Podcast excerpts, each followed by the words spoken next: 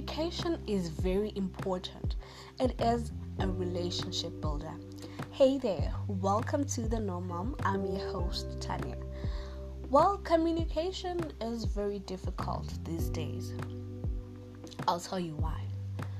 Because people find it much easier to ignore a certain issue or problem rather than talking it out, you know?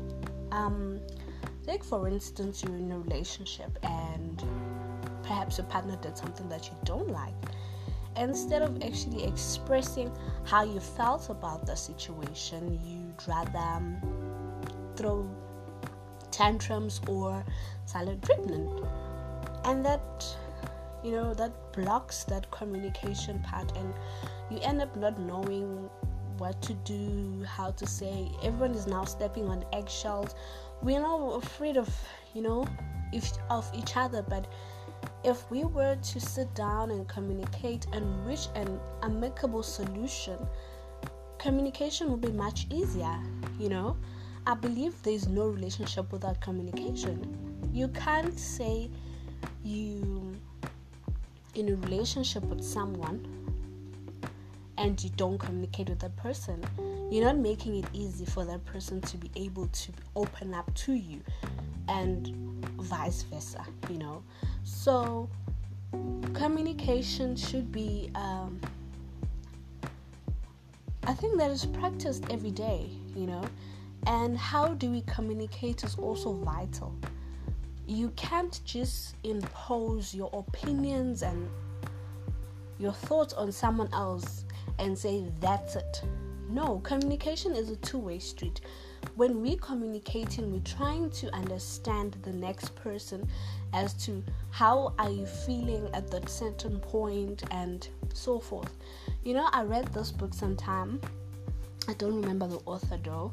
Though, um, so he said that when you're in a relationship with someone, and you guys are having a heated argument, instead of you guys fighting, why don't you rather sit down when you both have calmed down, write down issues that are bothering you, and come up also with solutions as to okay, I'll put a practical example. Maybe your partner loves leaving things around, you know, and that actually leads you guys to always fight, fight, fight, fight, fight, or argue in some instances. Why don't you just come up with a solution that, okay, instead of me and you fighting over such a little thing, why don't we have little baskets in each room, you know, and then maybe if whatever your clothing that you have used for that day, you can just put it there, you know, like just come up with uh, solutions that will both work for you. And if the person is against it, then ask them to also give you their opinion because remember, another person's opinion also matters.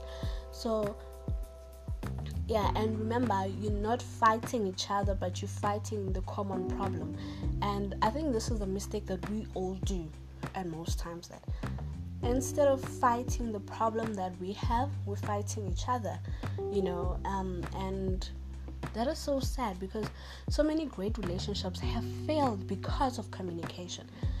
You don't say to your spouse oh, because it's a fault. You always do that. You always say that.